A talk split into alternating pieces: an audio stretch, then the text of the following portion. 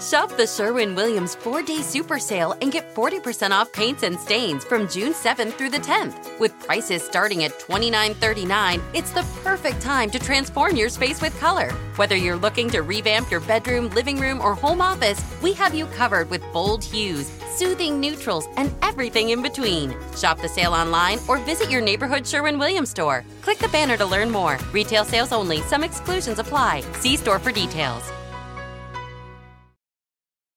Mr. Chief Justice, may it please the court. It's an old joke, but when a man argues against two beautiful ladies like this, they're going to have the last word. She spoke, not elegantly, but with unmistakable clarity.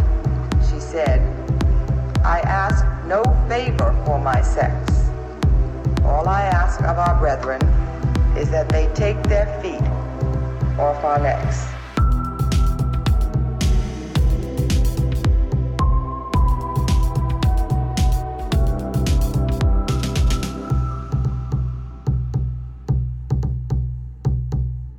Welcome back to Strict Scrutiny. We're your hosts. I'm Melissa Murray. I'm Leah Littman. I'm Jamie Santos. And I'm Kate Shaw. And this is a very special COVID in the Court episode. We have prepared it especially for our Potapalooza, which has been organized by GLOW. And please remember to support our GLOW campaign at glow.fm/Strict Scrutiny. Also involved in this epic event are Spotify and Stitcher, as well as Wondery, Axios, Morning Brew, and Adonde. We've partnered with Give Directly, an international nonprofit that's providing cash relief to families who are hardest hit by COVID, and 100% of the proceeds will go to Give Directly. So please tune in if you want to hear other episodes this weekend and support this terrific cause. Thank you. And you can sign up for Potapalooza at www.plza.org. That's plza.org. All right, so let me give you a quick rundown of the show. So we are going to start, as always, with some breaking news, and this breaking news is about the rescheduled cases. We'll then shift into some election law news, and specifically the Wisconsin case. We'll talk a little bit about COVID and its impact on abortion provision, and then Kate will bring us some insights on other COVID cases that are in the pipeline. So it's all COVID, all court, all the time. So let's get started with what's happening with the court's sittings for the rest of this term. So as we mentioned before, the court has postponed the March and April sittings. And this past week, it took 10 of the arguments that were supposed to happen in March and April, and it scheduled them for telephonic arguments the first 2 weeks in May. And so those cases are pretty varied. They include the faithless electors cases that we've talked about, the presidential subpoena cases, the contraceptive mandate cases. There's a case about the ministerial exception to federal employment laws, a case about whether the federal government can require foreign affiliates of U.S.-based groups that receive federal funds to have policies expressly opposing prostitution and sex trafficking. There's a case about a First Amendment challenge to the government debt exception to the Telephone Consumer Protection Act. There's McGirt versus Oklahoma, which is basically about whether roughly half of Oklahoma is actually an Indian reservation. And there's USPTO versus Booking.com, which is about whether you can trademark a generic word plus .com at the end. The court also informed counsel for the cases not on this list that their arguments would be rescheduled for the beginning of next term, which will start in October. So what do you all think about the cases they chose to hear in May? The timing of this is so interesting because the weekend before they announced this on April 13th, which is a Monday. The weekend before, there had been a story in the Wall Street Journal by Jess Bravin and Brent Kendall about how the court had basically sort of deferred all of its big cases, and there were a lot of big cases. And they talked a little bit about just the optics because other courts had actually been at work and had managed to figure out how to move to remote operations. And then lo and behold, after that story runs, this happens on Monday. So I don't know if it's a coincidence, but I think maybe the court felt a little bit of the pressure and certainly the optics of the Wisconsin case and their sort of shying away from the pandemic didn't help either. Yeah, I mean, I don't know whether the journal in particular, but I do think this kind of chorus among commentators of support for the court finding some way to resolve some of these cases before, November, December of next fall. It maybe had some impact. So in terms of it, they obviously, I think, were correct to scheduled telephonic arguments for the president's tax cases, the faithless elector cases. I mean, those cases, as we've discussed previously, are important to resolve before the November election, or at least I think there's a very strong argument that they are. And so I think it was responsible and correct for the court to schedule those cases. I do find it somewhat puzzling, some of the other cases that they scheduled. So there's this case about robocalls, Barr versus political consultants, that wasn't even granted until January. For some reason, that one is being argued telephonically in May. Not sure why it's so pressing to resolve now. And then there are some cases. So there's Carney versus Adams, which is this pretty interesting challenge to a Delaware statute that requires partisan balance on the state's courts.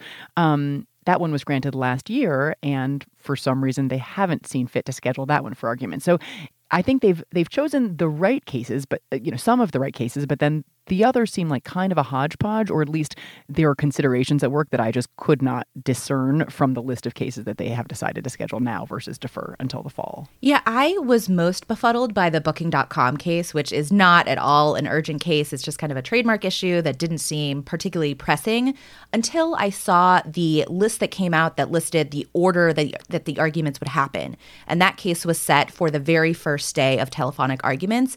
And so my running theory is that this is a low-risk case with extremely experienced counsel that could get the bugs out. So Lisa Blatt is representing Booking.com in this case. She's arguing her 40th Supreme Court case. She's completely unflappable, and I think maybe the court thought that she would be a good person to start things off with.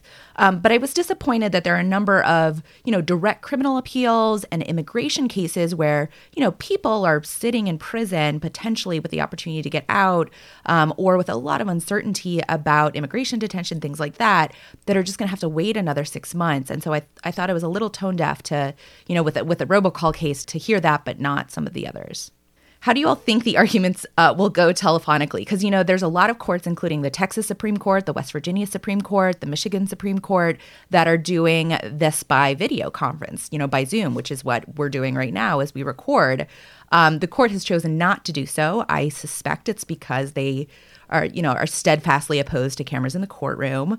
So how do you think it's going to go telephonically? I think it's going to be hard just because you can't see the bench. And I imagine as an advocate, it would be really important as you're making your argument to see how it's going over. Just like the nonverbal cues that you get from the person that you're talking to just wouldn't be available. So, layer that aspect on top of the likely technical difficulties that will occur. I think it'll be really interesting. I think it's a really welcome accommodation. And I think that fact that they plan to have this live streamed by media outlets is also a huge nod in the direction of greater transparency that, frankly, I think is really overdue. But I think there are going to be some kinks to get worked out. And, I hadn't thought about Booking.com as going first as, a way to sort of do this with some veterans at the bar. But that seems like a really good strategy if you want to work out some of these kinks. I think another difficulty, in addition for the advocates who won't be able to read the bench on the nonverbal cues, will also be the Chief Justice moderating the questions that the different justices ask, because you can do that in person easily by maybe even picking up who wants to ask a question before they ask it, whereas there might be some delays over the phone. And so it might be harder to tell who asked a question first or who wants to ask questions. My guess is they're probably doing some trial runs, given that they don't really want to have their first try made public. And it's possible that they are maybe doing some things behind the scenes as well. Like if they had questions that they know they want to ask, maybe they have a list to start out with about an order to begin. But who knows, right? I just think it would be hard to moderate the queue of questions over the phone. Maybe they're also on video with one another and they're just not sharing that video with the world. Like that would be another way to moderate the questions more easily. Or they're on Slack. Like maybe they're on a Slack channel and they're like they're all like in there. I want to go next, and the Chief Justice gets to moderate on Slack. That would be actually amazing if that were happening. Like they're on Zoom and they say hand when they want to ask a question. The private chat. Well, but I do hope they are doing one of the above is occurring. I hope it is not just the case that it's just going to be their 9 phone lines and then the advocates' phone lines, because it does sound like a recipe for chaos, unless they're doing something internally. I hope so too. I'm also a little sad they're not doing it by Zoom because I would want to know what the justices would use as their Zoom background. We already know one justice's Zoom background. Right, from Jess Bravin's interview with Justice Breyer, where Justice Breyer revealed his Zoom background. Wait, what was it? It was in his Zoom chat with the United Nations International School in New York City, and it was this kind of electric blue sky with the Supreme Court and lots of clouds. It was very trippy. It was kind of like the Supreme Court on acid. I don't think that's why he chose it, but that's what it looked like. It was just very vibrant and vivid, like a filter, like a really strong color filter over the Supreme Court. I also think there are some things that are going to be logistically difficult, like the 2-minute rule. How's the 2-minute rule going to work where you're not interrupted for the first 2 minutes that you're speaking if there isn't anyone with a white light in each of the justices' apartments or houses? Some things will be easier. Like for advocates, usually you don't actually have a timer in the Supreme Court, which is much different from other courts. You only have a white light will go on at 5 minutes. And then a red light will go on when there's no time left at all. So you'll actually get to have a timer now and know exactly what's happening, which I think will be easier. But on another kind of practical implication of this, I think it's going to mean that getting cert grants for next year is going to be even harder. There's going to be 10 more cases that are going to be heard next term. And so if you have a cert petition on the kind of end of term conference or the long conference in September, I think that you're feeling pretty nervous about pushing off 10 arguments to next term. Well, one thing they couldn't push off for next term is the Wisconsin election. So there was a lot of activity around that. So Leah, do you want to bring us up to speed? Sure. So for those who might not have been following, Wisconsin held their presidential primary as well as elections for other offices, including state Supreme Court and several hundreds of judges on April 7th. And at the time, Wisconsin was subject to the governor's shutdown order, ordering non-essential businesses to remain closed and asking people to shelter in place. So in the lead up to the election, several plaintiffs filed a lawsuit basically asking for various forms of relief from Wisconsin election law to make voting amidst the pandemic easier. They obtained, among other things, an extension of time to register to vote, an extension of time to request absentee ballots, and most importantly here, they obtained from the district court an injunction against the enforcement of a state law that required absentee ballots to be received by the day after the election. The U.S. Court of Appeals for the Seventh Circuit declines to stay that injunction, leaving it in place. And then the RNC goes to the Supreme Court and asks the court to lift the stay, which they did the day before the election. The Supreme Court's order was unsigned. It's a per curiam opinion, but we know that Justice Kavanaugh is the circuit justice for the Seventh Circuit, so it's possible that he might have been the justice to write the first draft of this opinion. Justice Ginsburg wrote a dissent for progressive justices, herself, Justice Breyer, Justice Kagan, and Justice Sotomayor.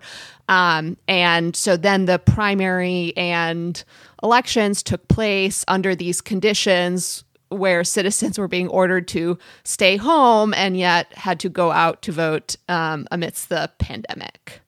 Fun times. And we should say that, and Justice Ginsburg points this out in her dissent, that even at the time, it was known that many individuals, I think maybe 10,000 is the figure that Ginsburg uses, who had requested absentee ballots and were eligible for those ballots under state law, had not received them and were not likely to receive them by the time of that election. And so were put to a choice, right, of either not participating at all or showing up to vote in person. And, some of the stats regarding the number of polling places that were open on Election Day are just shocking, right? So the city of Milwaukee, ordinarily 180 polling places. There were, in fact, 5 open on Election Day. And most people probably saw these, I think, kind of instantly iconic images of hour, 3-hour, 5-hour long lines at these few polling places, both in Milwaukee and elsewhere in the state, because many, many people, decided to venture out to risk their health, the health of members of their families, in order to participate. And those images, I don't know about you guys, but I just found them both so devastating and also so moving and inspiring. Like, no one should have been in that position. And yet, just the fact that people decided, and mostly in, you know, masks and a lot of protective gear, to venture out and try to participate regardless of the obstacles, was just like crushing and inspiring all at the same time. There's one thing that the majority, or the per curia majority, focused on that I wanted to flag that I found a bit perplexing after kind of delving more into the briefs and everything, which is that the plaintiffs, the majority said, you know, really important to this case, I think they emphasized this 3 different times, is that the plaintiffs failed to request the specific relief that was at issue before the Supreme Court in their motion for an injunction. And they basically said, you know, this isn't a forfeiture issue, but, you know, it just informs whether the district court was kind of out of order in going beyond what was requested. And it was weird to me because the dissent cited a specific page number from the hearing where that relief was requested. And in the parties' briefing, there were like 3 or 4 different pages from the transcript of the hearing where it was requested as well. And so I looked back at the majority opinion and I saw that it was really carefully written to say it wasn't in the plaintiff's motion. And I thought that it kind of reflected a bit of the justices, I think, ignorance about how fast-paced district court emergency injunction hearings work. So this case was filed on March 17th. The hearing happened on April 1st. A 50-page opinion was issued on April 2nd. And as one might expect, this is a time period where there's a lot of new information coming in. So it wasn't really until the hearing that it was apparent. Well, oh, sorry, go ahead. So I don't even think that that's quite right, since I wrote something about this. So like, I also read all of the briefs and whatnot in this. And if you read the district court's prior orders, which the judge had issued in March, that was the order that extended the period to register to vote absentee.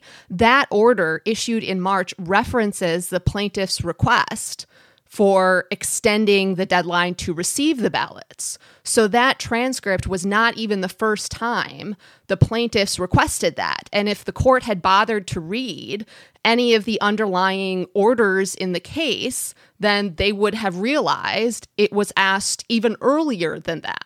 So it's not just that they, you know, didn't read the transcript or like didn't carefully parse, you know, this or that. It's that, like, from my mind, it's really hard to tell what, if anything, they read based on their reasoning. Yeah, and that's an even more compelling point. I mean, even if that weren't the case, I still think it would be weird because, you know, there's as information comes in, you're going to kind of adjust exactly what, you know, what you're talking about and what the conditions on the ground are. And that's how district court emergency injunctions work. You adjust things as you get more information about the information on the ground. But that's an even more compelling reason. And it was also weird that, you know, the majority didn't cite any evidence. They kind of made a lot of assertions. And if you look at the district court opinion, it's 50 pages cataloging evidence and making findings of fact that weren't really addressed in the majority opinion at all, which I thought, you know, if you're going to overturn something in 3 pages and have an election go on, there should probably be some more analysis in there. Well, and, you know, you mentioned their claim that the plaintiffs didn't even request this relief. You know, their other reasons were equally strange. So they said, you know, ideally we wouldn't have to intervene, but the district court here, you know, intervened at this late date. And so we have to intervene to basically put a corrective to that.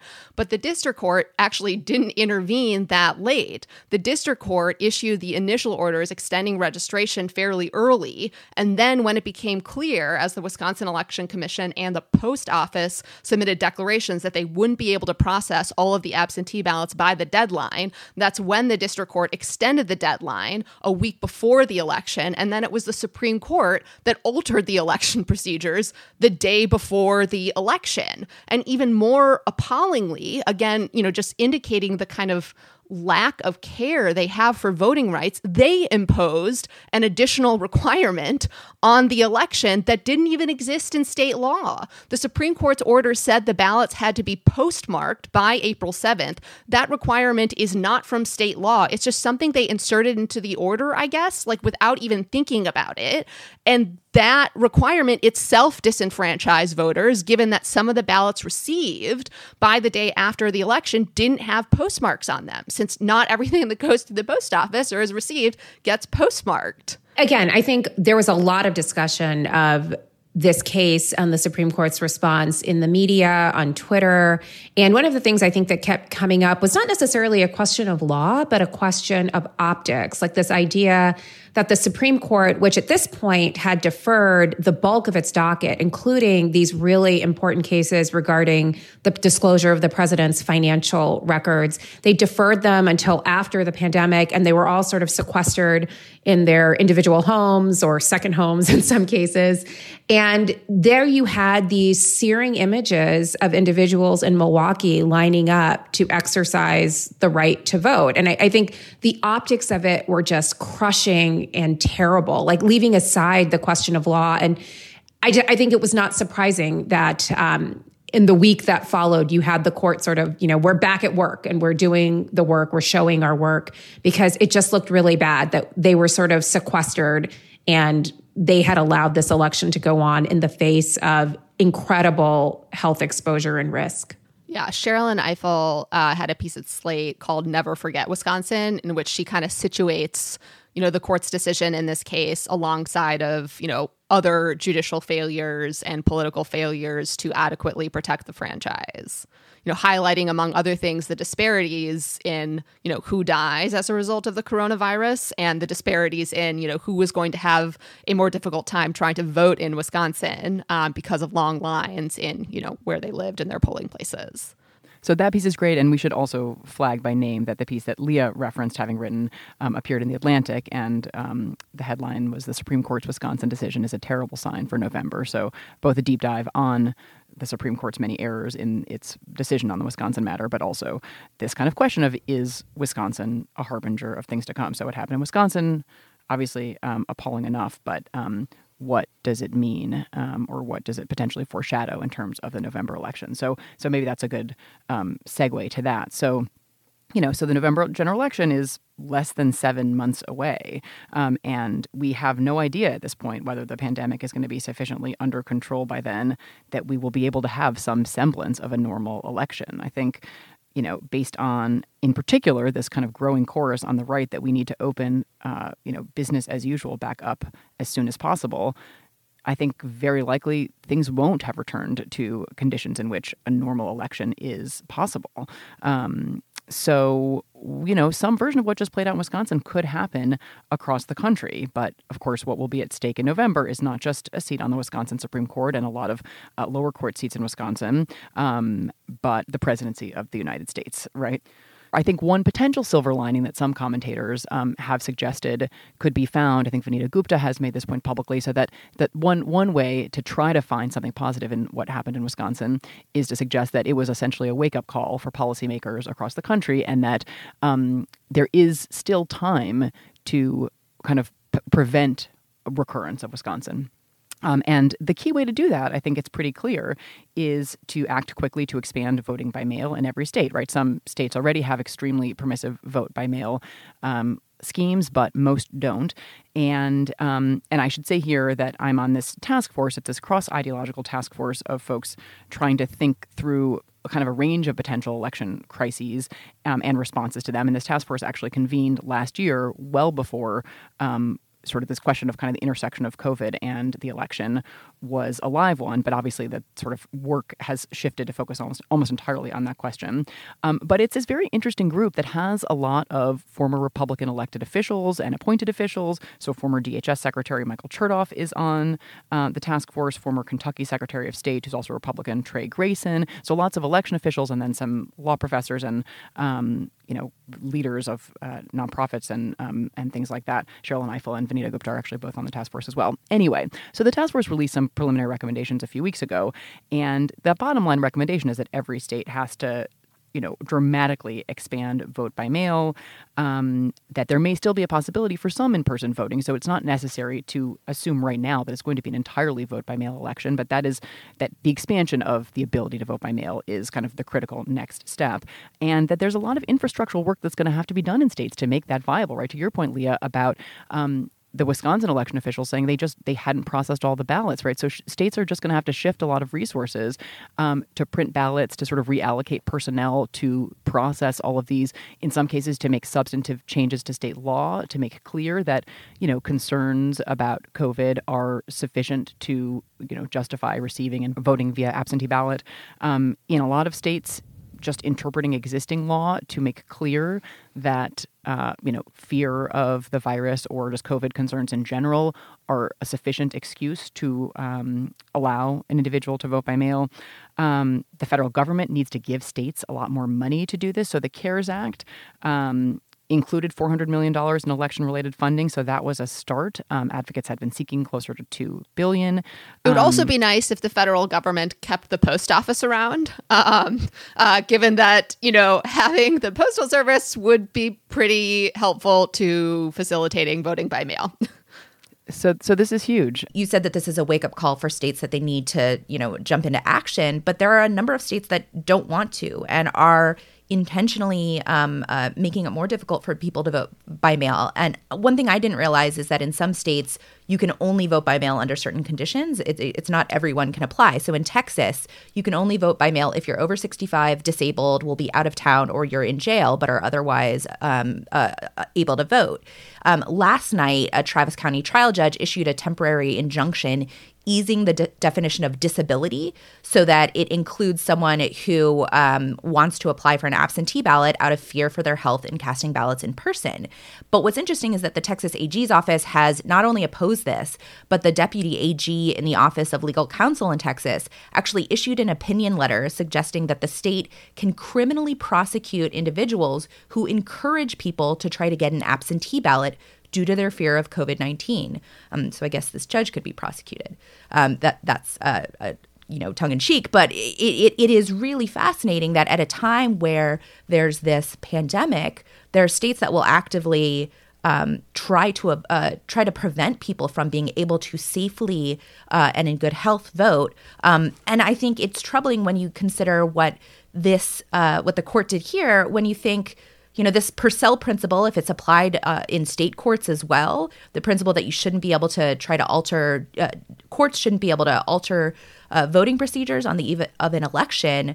In that situation, what the Travis County judge did might be overturned, and I'm not really sure what's going to happen in states like Texas. Texas really does not like people voting. That's the same state that prosecuted Crystal Mason for, you know, voting even though she was ineligible and didn't know she was ineligible, and sentenced her to 5 years in prison. Well, so the Brennan Center, which is a bipartisan group that works on a lot of democracy issues, including voting, and we've actually worked with them in producing some joint collaboration podcasts in the past, they're working on this project right now about thinking about ways to preserve the vote and to allow as many individuals to access the vote where they're eligible in the November election. And in a lot of the discussions they've been having, I mean, it really does seem like vote by mail is the only option. And they've noted that it's not as if this is an option that necessarily privileges any particular party. So the idea of expanding the electorate is often associated with Democrats and often, you know,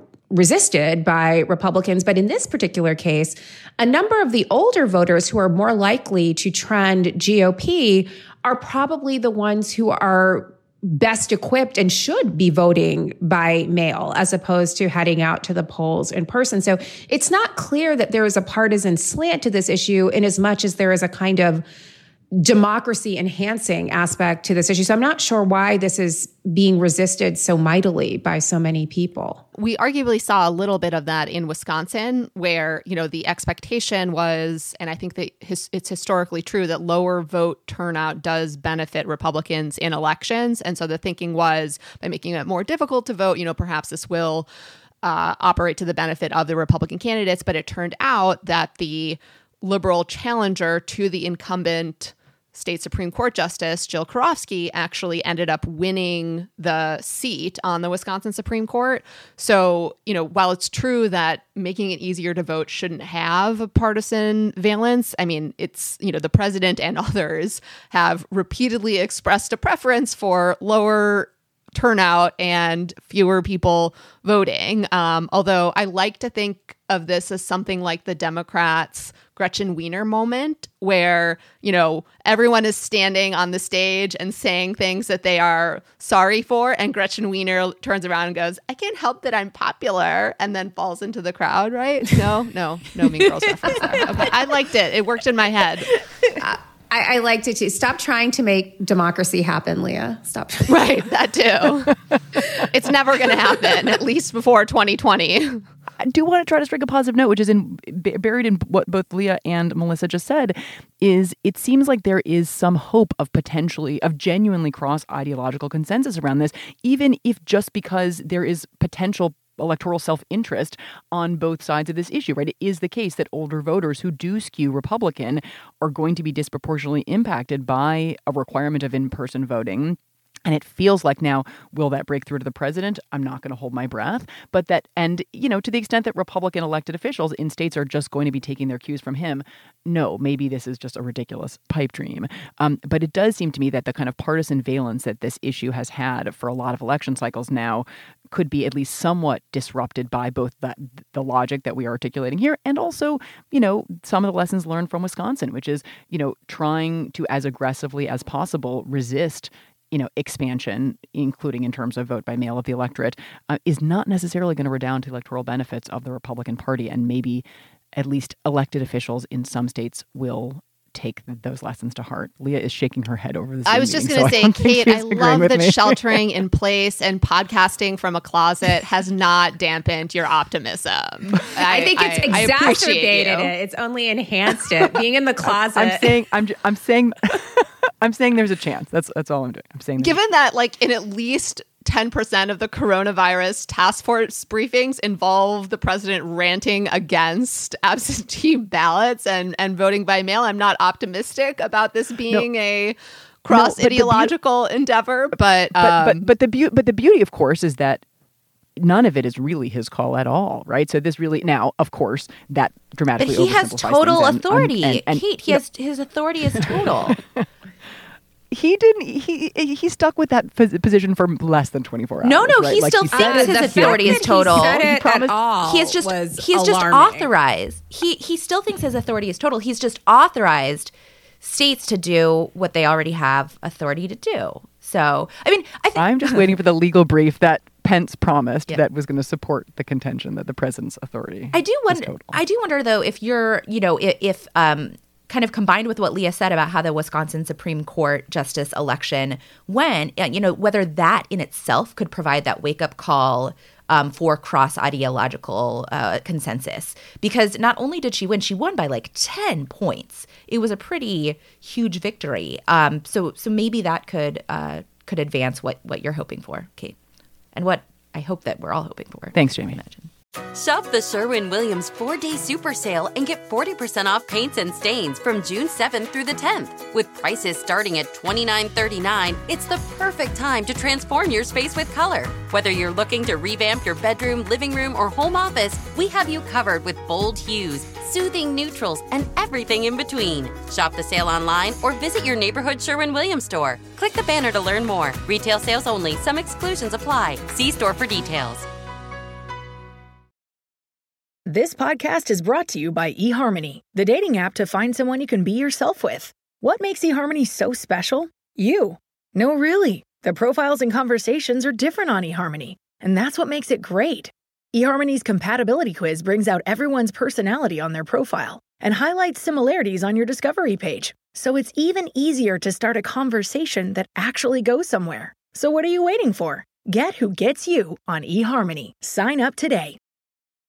Whether you're a morning person or a bedtime procrastinator, everyone deserves a mattress that works for their style. And you'll find the best mattress for you at Ashley. The new Temper-Adapt collection at Ashley brings you one-of-a-kind body-conforming technology, making every sleep tailored to be your best. The collection also features cool-to-the-touch covers and motion absorption to help minimize sleep disruptions from partners, pets, or kids. Shop the all-new Temper-Adapt collection at Ashley in-store or online at ashley.com. Ashley, for the love of home.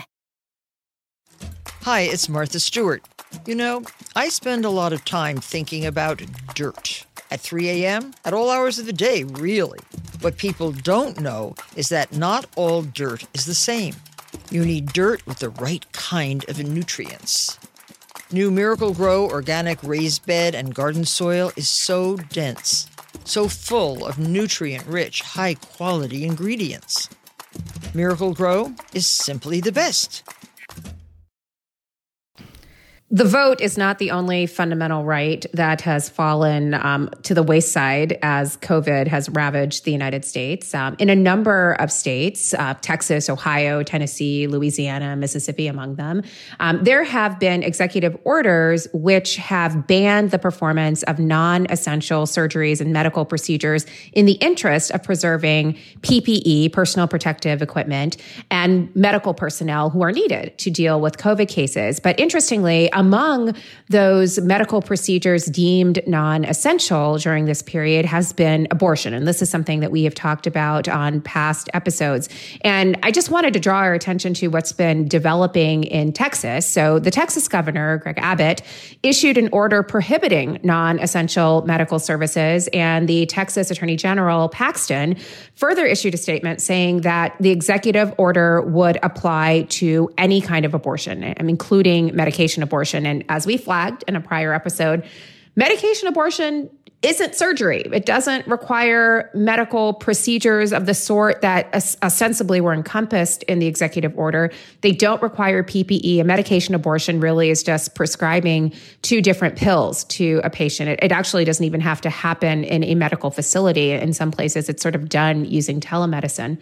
In any event, abortion providers in Texas filed suit saying that this constitutes a ban on abortion in violation of Roe. And they also noted that the logic of the executive order was really off. If the purpose of the executive order was to preserve PPE and essential medical personnel in order to fight COVID, allowing women to remain pregnant, or rather mandating that women remain pregnant, would not serve that interest, because women who are pregnant would still have to go to medical appointments. They would still be required to interact with medical personnel, who would then be required to wear PPE.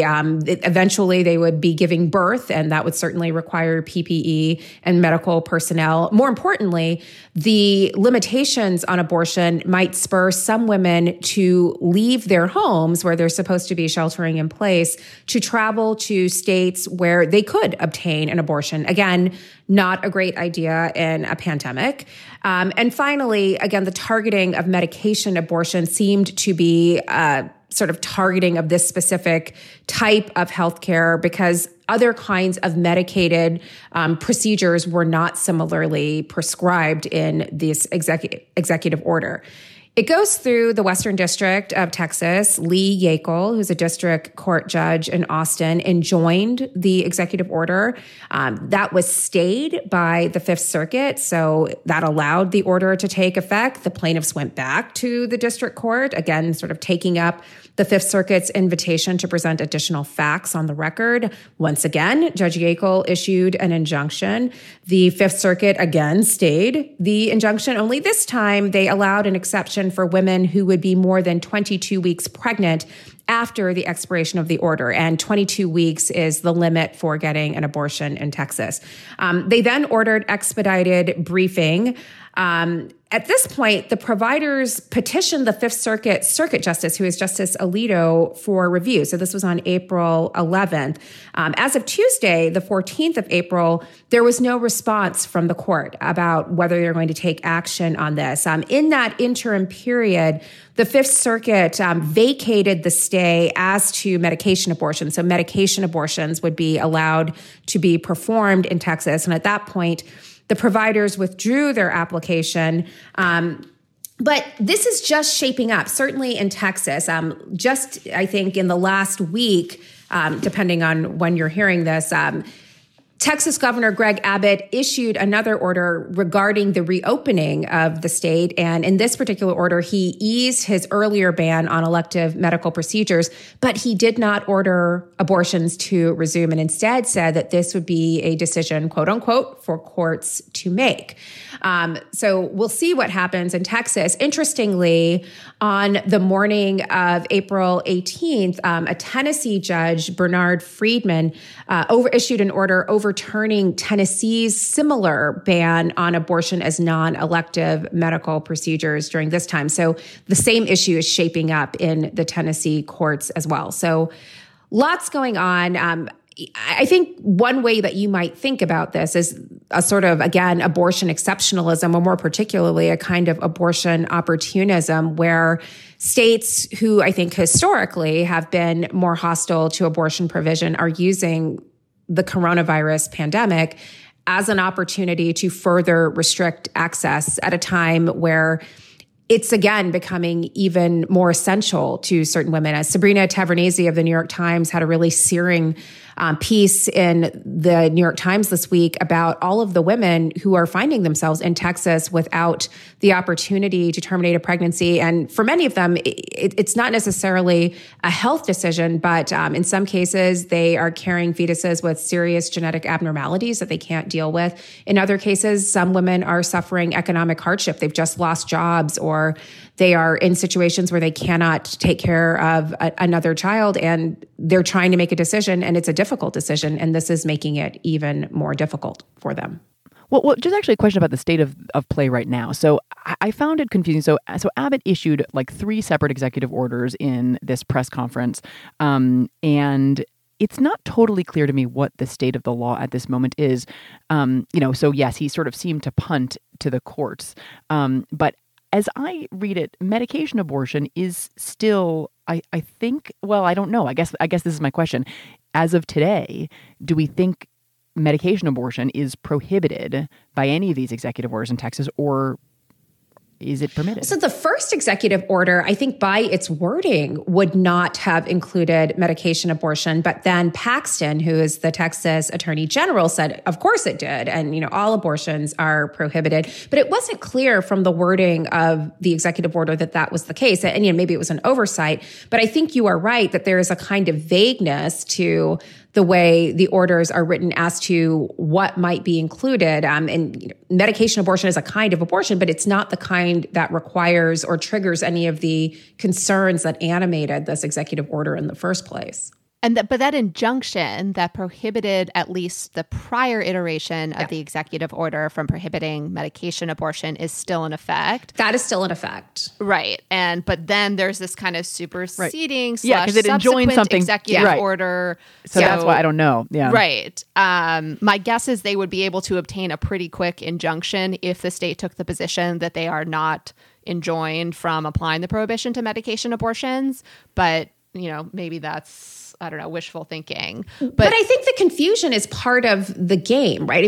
Texas, you had the clinics canceling abortions that had been scheduled and then resuming and then canceling and then resuming. And I think that's kind of the point, at least behind the state's actions, just to make this like there is a chilling effect if you don't actually know what you're allowed to do. Yeah. And there are also other harmful consequences. You mentioned, Melissa, women having to travel or women not being able to get abortions at all, even though the current state of the law with the Fifth Circuit's injunction is the order prohibiting abortions can't be applied to women who would be 22 weeks pregnant at the expiration of the order, which is when abortion is prohibited in Texas. Even then, the order is still going to have all of these negative consequences, because by delaying abortion, you are making it riskier, increasing the likelihood that PPE and other, medical costs would be required. You are also forcing the doctors to use, instead of aspiration, dilation and evacuation, which also requires additional medical equipment. And also, you're forcing the clinics to be a lot more crowded, whenever this order actually expires. And it's not like the coronavirus is going to be completely gone in 2 to 3 weeks. And so then you're just going to have denser, busier clinics where the risk of transmission is greater. Well, so the other thing, too, that was interesting about this Sabrina Tavernese piece was that she talked about this one woman who, during this sort of brief interregnum where Texas had resumed provision of abortion services after the Yackel injunction went into effect, because of the COVID concerns, they were requiring patients to wait in their cars outside of the clinic and then get called in.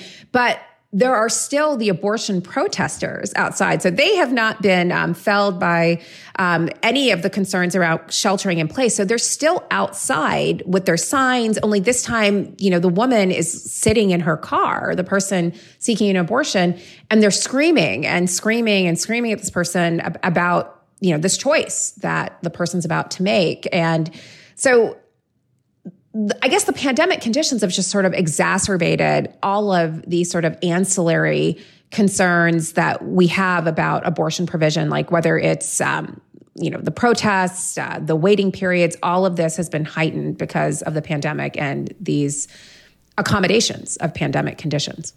One thing you mentioned, Melissa, is that the providers filed a petition to stay the lower court, the Fifth Circuit's stay of the injunction on the 11th. And that on the 14th, the Fifth Circuit, you know, altered the injunction. And then I think the abortion providers withdrew their application.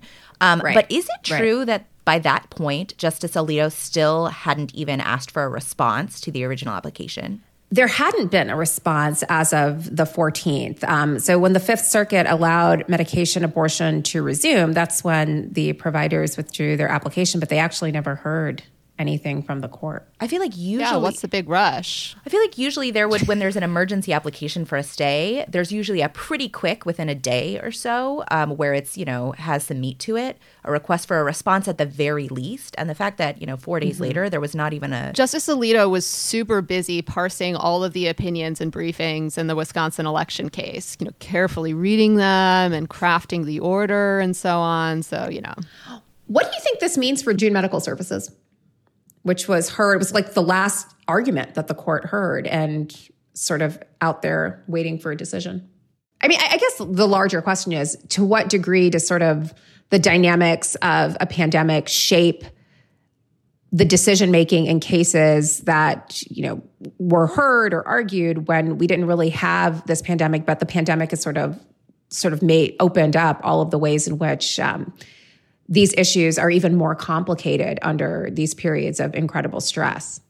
I mean, another case that this is potentially relevant to is the DACA case. You had several DACA recipients filing a letter with the court, and there's been news coverage as well about the DACA recipients who are healthcare workers who are filling very pressing needs in, you know, our healthcare system right now. And if the Supreme Court allows the president to rescind DACA, you know, you are denying them work authorization and denying them the ability to continue helping in the healthcare system. I think it also clearly impacts the Affordable Care Act case that's going to be heard next term. You know, you have right now, I think, something like 16 million people out of a job. And if we're in a land in which the only way you can have competent health coverage is through your employer, and then you lose that coverage because of a pandemic, it really exacerbates all of the problems that that exist. And it really points out a lot of the things that I think those defending the Affordable Care Act address in their briefs. Yeah, and you know, this isn't the most important issue, but we've previously speculated about when that case is likely to be argued, you know, either, i.e. before or after November. And with 10 additional cases for October, I think that probably does, if they decide to sequence them, you know, in the 2019 term cases first and then 2020 after, then that challenge is almost certainly going to be pushed to after the election. Are there other COVID cases coming down the pike? Well, I think we'll all stay tuned to see if there is a renewal by the providers of some request in the Supreme Court, depending. I mean, there may be, you know, very fast-moving litigation in Texas. I mean, I think Texas is Tennessee, too. I mean, I think this Tennessee thing will happen, too. Okay, so maybe Tennessee even first. But I think a lot of states are going to be cross-pressured in that they you know, in particular, Republican elected officials are going to want to take their cues from the president and move to reopen expeditiously, and yet doing so removes the cover of COVID, right, as a justification to restrict abortion. And so I think they will be cross-pressured on doing it. I mean, they so we will see. But so long as these orders remain in effect, I think the question that was presented in the Texas case will, you know, may be resolved expeditiously by the court. I mean, I just was thinking also to Leah's, I think, you know, extremely damning indictment of the court's, you know, many faults in its Wisconsin decision making.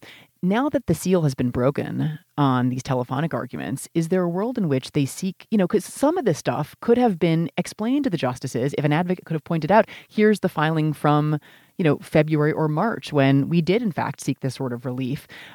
Just to the, you know, could we see them doing telephonic arguments on some of these emergency applications they never have before? But to the point that you made in your Atlantic op-ed, Melissa, that the court should not go back, could we see fast expansion of the court's, you know, willingness to engage in kind of some kind of telephonic argument, you know, maybe in the context of stay requests, it might be really helpful. And it's worth noting that other courts have done so. Other courts of appeals. I remember when the first travel ban litigation was going through the courts, I think the Ninth Circuit, when it reached the Ninth Circuit on a motion for a stay, the Ninth Circuit had, it was something like motion for a stay was filed on like a Friday. They said opposition due on Tuesday or on Sunday. And by like Tuesday, they had argument, something like that. It was very quick. So it certainly is possible to do. Okay, so just briefly to touch on a few other COVID cases in the pipeline other than the potential abortion cases. A case that attracted a lot of attention last weekend, it was actually over Easter weekend, was a TRO out of a Kentucky district court permitting a Louisville church to go forward with what it described as drive-in or drive-up Easter services. But it's a very weird case in that it's not totally clear that there was any sort of law that would have prevented the church from holding the drive-in services that it announced that it was intending to hold.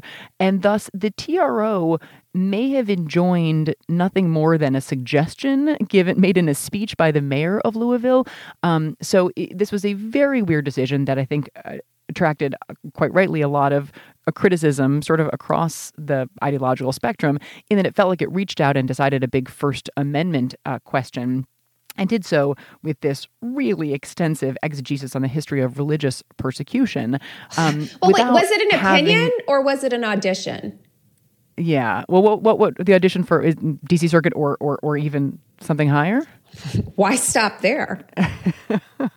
Yeah. So certainly it did not. It was a lot more opinion, both kind of in it was a scenery chewing opinion. I mean, this was like if Robert De Niro were trying to become a justice of the court. I mean, like it was everywhere you wanted to be, right? Yeah, it was a lot. Yeah, yes, it was a lot. It was a lot as an opinion, and it's now. So that was this TRO that was issued without hearing from the city at all. And then subsequently, just this week, there actually was argument that did involve participation by the city's lawyers. And I think some further opinion that, you know, who knows, maybe will be even more of all of it will be forthcoming. So I think that there's still a live issue in the district court there. But, you know, it's one example of this larger question of the kind of intersection of these restrictions issued by state and local officials on all manner of activity with certain kinds of constitutional rights. Obviously, we have just been talking about abortion. So there are these kind of free exercise claims, right, that prohibitions on things like gatherings infringe on First Amendment free exercise liberties. There are some kind of there's actually been a couple of suits filed. I think maybe one was thrown out, but I think otherwise they're awaiting resolution. So these are challenges brought by gun owners or gun shop owners who argue that gun shops must be, right, the Constitution requires that gun shops be designated essential services under these stay-home orders that, right, have a handful of carve-outs for certain kinds of services, but, you know, mostly not gun shops. So there's a case pending now in New York and one in Massachusetts and a few others challenging those decisions. So, you know, we'll see. I think that at the moment, courts are likely to be extremely deferential to these state and local authorities, although obviously we have at least one counterexample on Louisville. And I'm sure if you drew the right judge, you could get, you know, a ruling that the Second Amendment requires gun shops to be open during times of emergency. It's even more important during times of emergency that Americans be able to freely access. You mentioned that there's still a live issue in the Kentucky case. It's not actually clear there totally is, given that the Kentucky governor filed an amicus brief in this proceedings saying that the order of the cabinet for health and family services doesn't actually prohibit drive-in religious services. So one additional kind of fun deet about the case is it might not even be a case at all. Well, it might not have been, last weekend either, right? But so that didn't stop the judge from issuing his first opinion in the case. So it may not stop him from issuing a subsequent one. So I think that's all we have time for. I mean, we could go on forever about COVID, the court, and all of the ways in which constitutional rights are being pressured as the country sort of deals with this particular crisis. But we will leave that for another day. As always, we are incredibly happy to have you all listening. Thank you for making us a part of your quarantine ritual. We hope that this is something that provides you with as much comfort as it provides us. Thank you for listening. As always, we are grateful to our crack producer, Melody Rowell, who does an amazing job under ordinary conditions, but does an extraordinary job under the extraordinary circumstances of the quarantine. We are thankful to Eddie Cooper, who does our music. And of course, we're thankful for all of you who are listening with Potapalooza. Please join us in this terrific cause. If you can, please donate to support all of the fantastic causes that are being supported by this great event. So thank you so much. And we will look forward to hearing from all of you soon and getting back in your ear holes. See you later.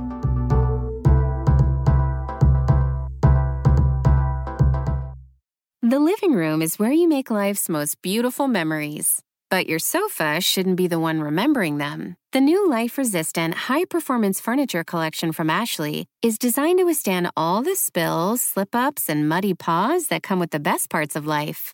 Ashley high-performance sofas and recliners are soft, on-trend, and easy to clean. Shop the high-performance furniture in-store or online at ashley.com. Ashley, for the love of home. Here you are, BPMs high, sweat dripping, body moving, tongue panting. You're working hard, real hard, and you're thirsty. You need vitamins, nutrients for peak performance and energy. And your plants do too. Aw, I mean, just look at the little guy. Water-soluble plant food from Miracle-Gro is full of essential nutrients. Just a little scoop into your watering can and boom, instant feeding and bigger, more beautiful plants. It's kind of like a sports drink for your plants. You may have to suffer from heat, but your plants do not.